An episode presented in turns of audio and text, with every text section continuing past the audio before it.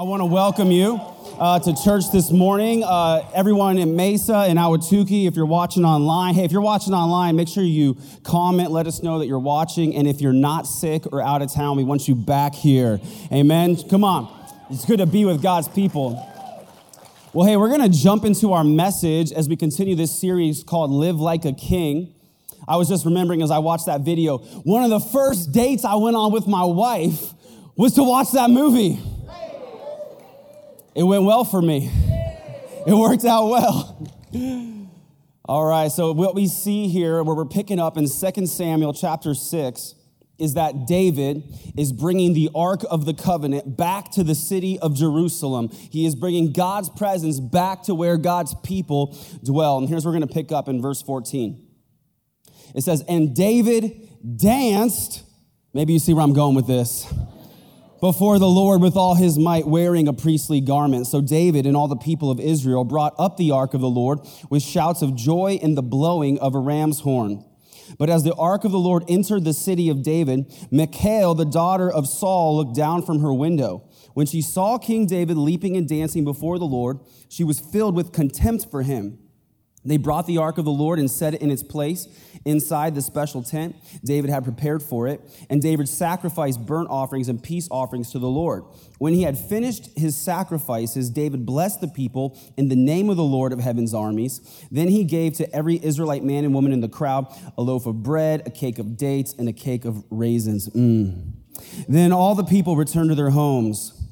When David returned home to bless his own family, Michal, the daughter of Saul, came out to meet him. She said in disgust, How distinguished the king of Israel looked today, shamelessly exposing himself to the servant girls like any vulgar person might do. David retorted to Michal, I was dancing before the Lord who chose me above your father and all his family. He appointed me as the leader of Israel, the people of the Lord. So I celebrate before the Lord. Yes, and I am willing to be uh, to look even more foolish than this, even to be humiliated in my own eyes. But the servant girls you mentioned will indeed think I am distinguished. So Michal, the daughter of Saul, remained childless throughout her entire life. Today I want to talk to you about how to dance like a king how to dance like you know that you have been made royalty through Jesus. You are kings and queens in the family of God. And I think in this amazing example where King David is worshiping God, he's dancing before the Lord, we learn some really valuable lessons that apply to our lives. And we need to learn to dance like kings and queens, to worship God with everything that we have. Maybe you say, I can't dance. I don't want to look ridiculous. That's how it feels at pretty much every wedding that I go to. I don't ever want to dance. I want to be the guy that, that sits around awkwardly watching the people who dance.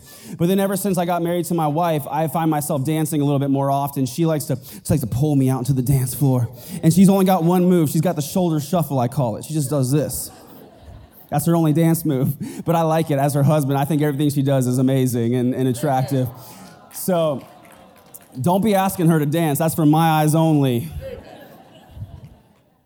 David, he was filled with gratitude for everything that God had done for him. God had brought great victory and shown great mercy to his people. David was overjoyed by the victory God had delivered. And so he worships God by dancing with all his might. I believe what God is looking for, as Jesus said, is for true worshipers who worship in spirit and in truth. That means worshiping God with freedom and with sincere joy that comes from your heart. And yet, what bothers me is that many Christians let insecurity and misunderstanding and traditionalism and even what other people think to stop them from worshiping God the way that they were created to do, the way that you were designed to do. And here's the thing when you're the king, you do whatever you want. Amen. I mean, being the king has to have some benefits. And so if you're the king, you can dance. The king, the royalty, they set the trends. Royalty establishes style, they shape the culture. And once you understand that God has made you royalty through Jesus, that you are adopted into his family and co heirs with Christ, you have every reason and you should have all the confidence in the world to worship God with everything that you are. And so you think about everything that God has done for us through Jesus. Aren't you grateful for it? And here's the first thing I want to highlight to you if you're taking notes a victorious Savior deserves passionate worship. A victorious Savior deserves passionate worship. Can anybody argue with that? And yet, why, when I go to churches, when I see churches online, when I watch other churches worshiping God, our brothers and sisters in Christ, people whom I love and whom God loves, I'm not judging them, I'm just asking a question. Why are so many of them prone to stand around in church services like they're at a funeral? Last time I checked, the tomb is empty. Right? Last time I checked the Word of God, it says that Jesus rose again on the third day. So this is not a funeral gathering, it is a celebration of what God has done for us through Jesus. Do you agree with that? Come on, can we give God praise for five seconds if we're grateful for what He's done? So, there are some mistakes that people make as Christians uh, sometimes. One mistake would be to let yourself become too emotional and let your emotions control your relationship with God. That is a, a potential mistake that some people make. Uh, if your emotions control your relationship with God, well, then your whole life is going to feel like a roller coaster, won't it? And on good days, you're going to feel close to God, and on bad days, you're going to feel far from God. But that's that's not the reality, and that's not the way God wants us to live our lives. He doesn't want our emotions to control us. Amen. Another mistake is that people allow themselves to live emotionally detached from God. And that's even Christians. They can become emotionally detached from what the Lord is doing. And yet, God, He gave us emotions. And theologians through uh, scripture uh, highlight for us that our soul is made up of our mind, our will, and our emotions, our heart. And we kind of can draw this from Luke chapter 10, verse 27, when Jesus said, Love the Lord your God with all your heart and with all your soul and with all your strength and with all your mind. So theologians read this, and really in this verse, you see the formula, what your soul is made up of. It says, with all your soul, which is your heart, the seat of your emotions, your strength, that's your will, and your mind, that's, that's your thoughts. And so I need you to understand that passion is not just an emotion, it is the expression of emotion. It's not just reaction, but it's action. So when you become a Christian, you're not supposed to leave your thoughts and your logic behind as you follow Jesus. You want to follow him with your emotions, but also with your mind, with your reasoning. And so maybe if you struggle with this issue uh, and you sometimes don't really feel like worshiping God, and maybe you're sitting here right now and you're like, but I don't feel anything. Listen, you don't need a feeling when you have a reason. You don't need a feeling when you know what God has done for you. And so, whether or not I feel like worshiping God, He's victorious. He has saved me, and He deserves my worship. It says in the passage that we read that David worshiped the Lord. He danced before the Lord, not with all his heart, but with all of his strength. With all of his strength. He chose to dance before the Lord. And see, I think as Christians, we have to choose to worship often. Sometimes you're gonna feel like it. You're gonna feel overwhelmed with emotion. It's gonna be so easy. You're like, I will always love you, Jesus. And other times, other times you're gonna struggle. But think about that passage that Jesus said that we should love the Lord with all of our heart and soul and strength and mind. I'm so confused though, because oftentimes I look around and I see people in church, especially men, during worship service like this. It's like, what are you doing right now, bro? I'm loving God with all my heart and soul and strength and minds. It's like, really? That is a dude who does not have a lot of sex, I'll tell you what. Because I'm just saying, if you express love to your wife the way that you're expressing love to God, it's not gonna go very well for you. You got to do better than that. You got to say, and I'll make love to you when you want me to, right? Like you, you got to do it like that. And what if boys, Boyz II Men didn't say, I'll make love to you when you want me to? That's not the way it works. Learn to express your passion.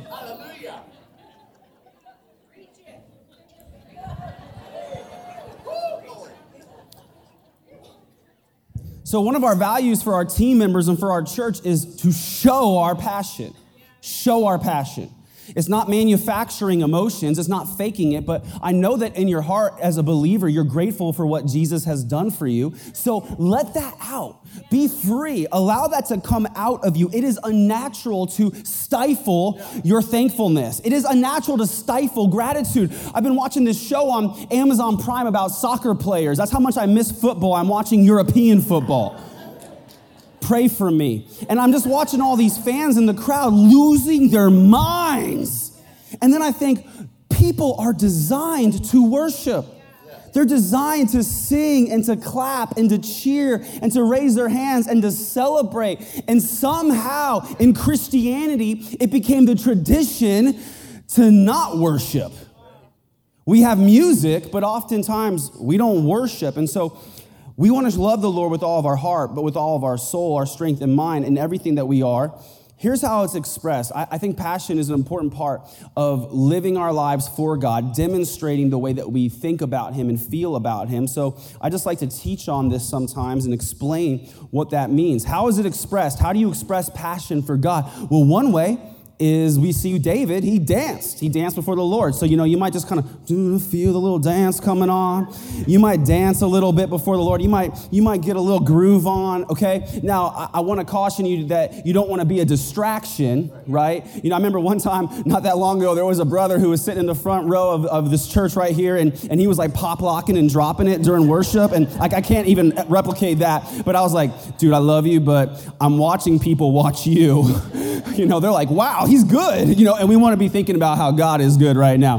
So don't go ballerina dancing down the aisle. Okay, you can do that at home. But hey, get your dance on. I think it's weird that we go to weddings and we dance when the food's not even good. We go to concerts and we dance when the music's not even good. So why would we come to church and not move a little bit when God is only good? Yeah. Oh, you're going to like this next one. Another way that we express passion is with shouts of joy. Yes.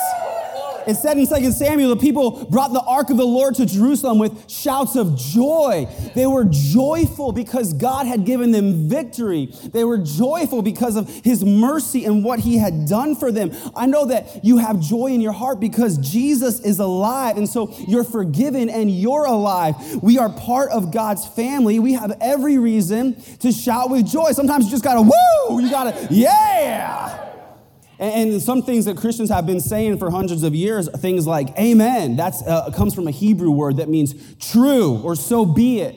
Or there's words like hallelujah. That's something that Christians have been saying for hundreds of years. Hallelujah. You're like, what is hallelujah? It's also from a Hebrew word, and it means praise God. Praise God. Hallelujah. Praise God. So if you feel joy welling up in your soul for what God has done for you, or you, you know you're joyful in your mind because you remember what God has done for you, it's all right to just shout out with joy. Another way we express passion is through instruments.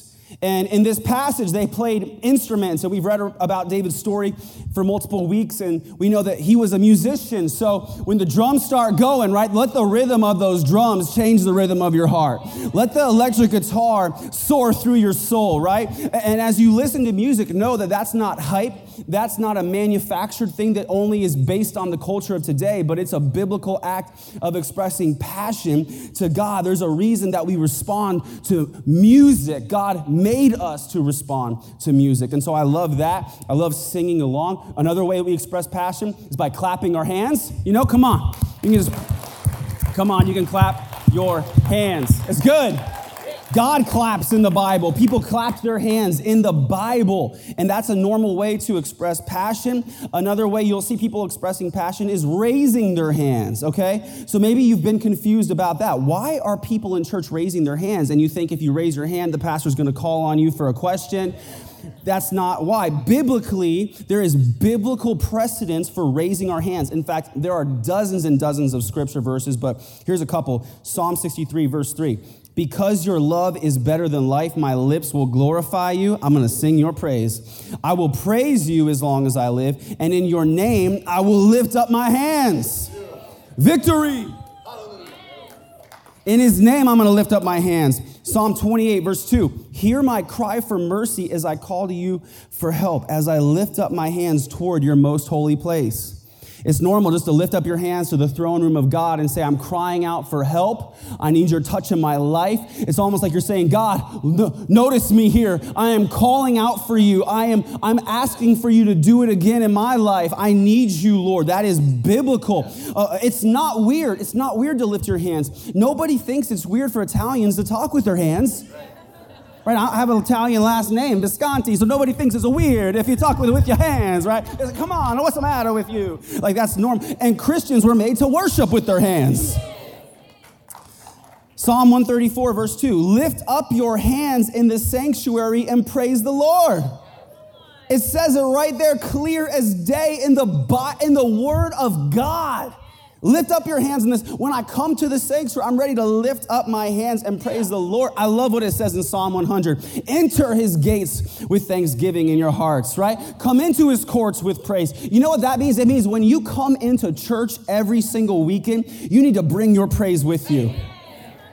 You don't need to be waiting around for a worship leader to get you all revved up, you know, like, well, three or four songs into it, then when he gets my motor going, I'll be ready. No, it says, enter his gates with thanksgiving. Come into his courts with praise. You come with it already inside of you because you are living it day to day. You don't come to church to watch worship teams uh, do music, you come to participate in praise and worship.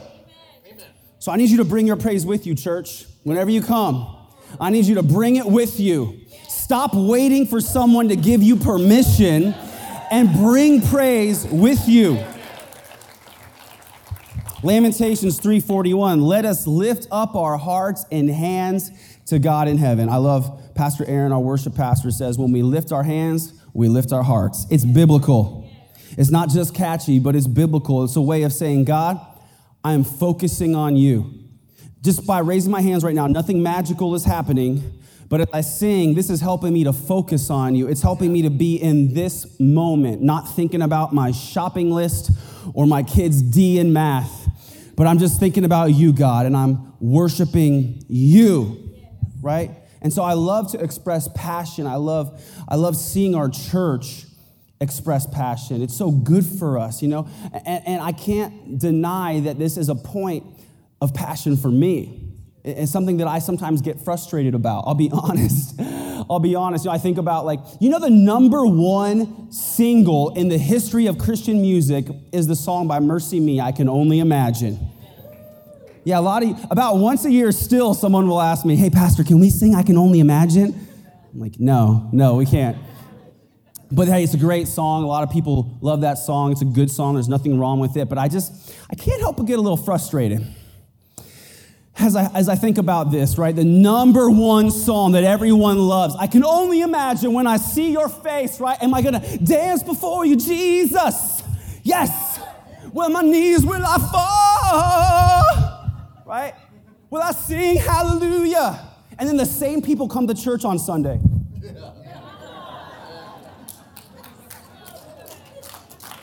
Well, I don't mind singing about the future when I see Jesus, and then I'll dance before him and work. See, last time I checked scripture, it says, When two or three gather in my name, there I am among them. You don't have to wait and imagine what it's gonna be like to worship God in his presence. You are in his presence. Come on. We can worship him here and now. He is here among us.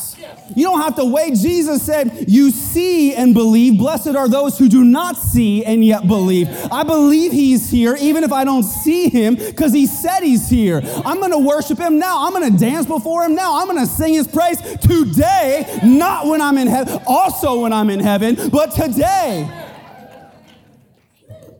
I'll move on now.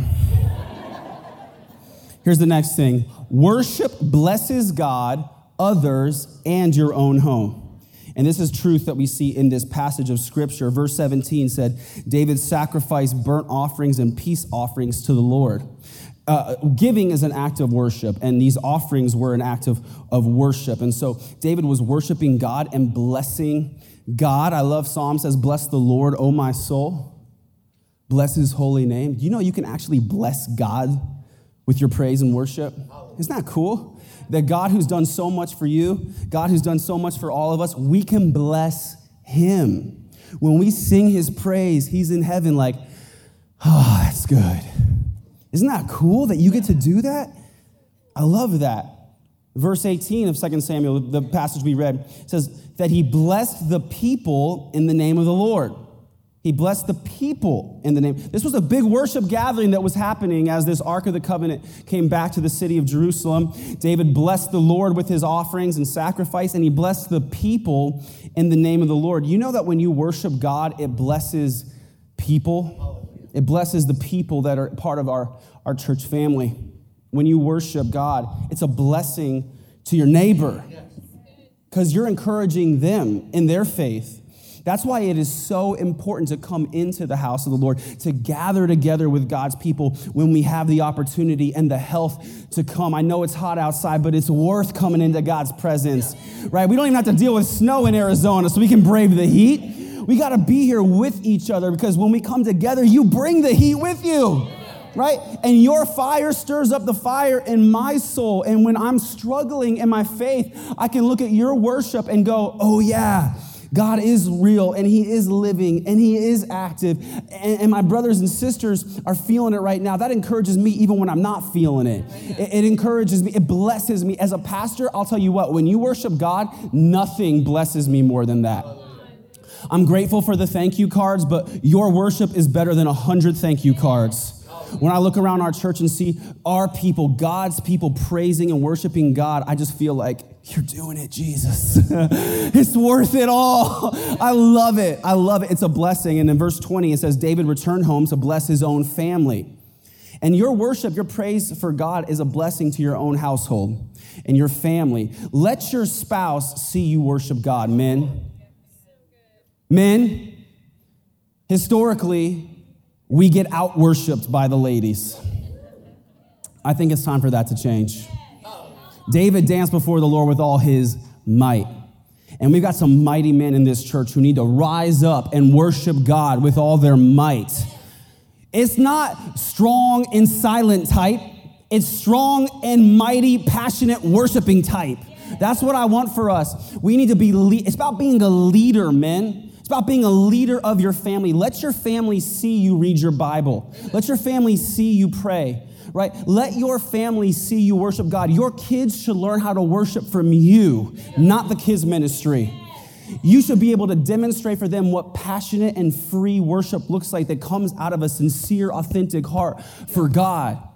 I guarantee that as you learn to praise and worship the name of the Lord, God's gonna do something in your heart and you're gonna carry that home and it's gonna bless your own household. It will bless your own home. It's a blessing.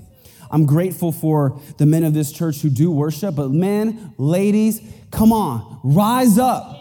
Bless the Lord with your praise, bless each other, and bless your own home. Here's the next thing if you're taking notes don't discourage another person's passion. Never do that. Michal, or in Hebrew, the way you pronounce her name is Mikhail, but that doesn't sound pretty. She showed disdain for David's expression of passion. That's what we, re- we read about, that she had contempt in her heart for him. She judged his passion and condemned it. I remember when I was dating this one girl uh, when I was coming out of high school, and she was one of those people that was just like too cool for school, you know? Like it, it was weird to her to become excited about anything, and she just kind of would like roll her eyes at you, like, what are you so excited about? Like it did not work out with her. No, it did not.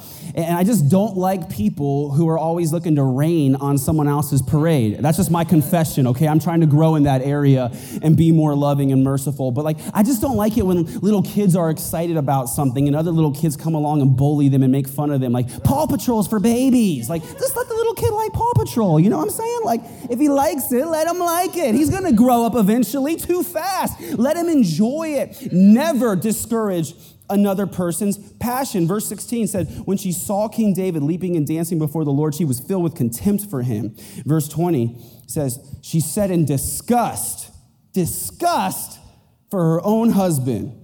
How distinguished the king of Israel looked today, shamelessly exposing himself. Sarcasm much? I think I sense it. She said, He's so undignified. He looks so undignified right now. I can't think of another example in scripture of someone raining on someone's parade quite like this. And the Bible says they went on, they never had kids after this moment. And I think the implication is because their relationship was ruined by resentment. And so David chose not to ever be with her again. And I, I just want to encourage the ladies in our church never discourage your husband or belittle them or undermine him and disrespect him. Just don't do it.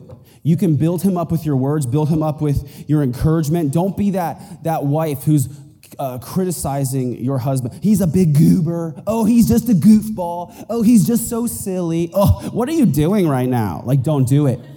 Don't do it. Resentment ruins relationship, and criticism breeds resentment. Don't be that person, uh, the person who wants to rain on other people's parade. And don't be the person who comes to church and looks around at other Christians and judges them, saying, Well, what is he so excited about? I don't know, like forgiveness, hope, salvation, eternal life. Maybe that's what he's so excited about. There should be order in church. That's what it says in Corinthians. It should be order. It shouldn't be crazy up in here like a zoo. But if you're looking down on someone else's passion, it's not their problem, it's your problem. You're the one with the problem. And here's the next point, and this is kind of the flip side of this. Don't let anyone discourage your passion. Don't let anyone discourage your passion. Like, like the song said, this little light of mine, right? Don't let Satan it out.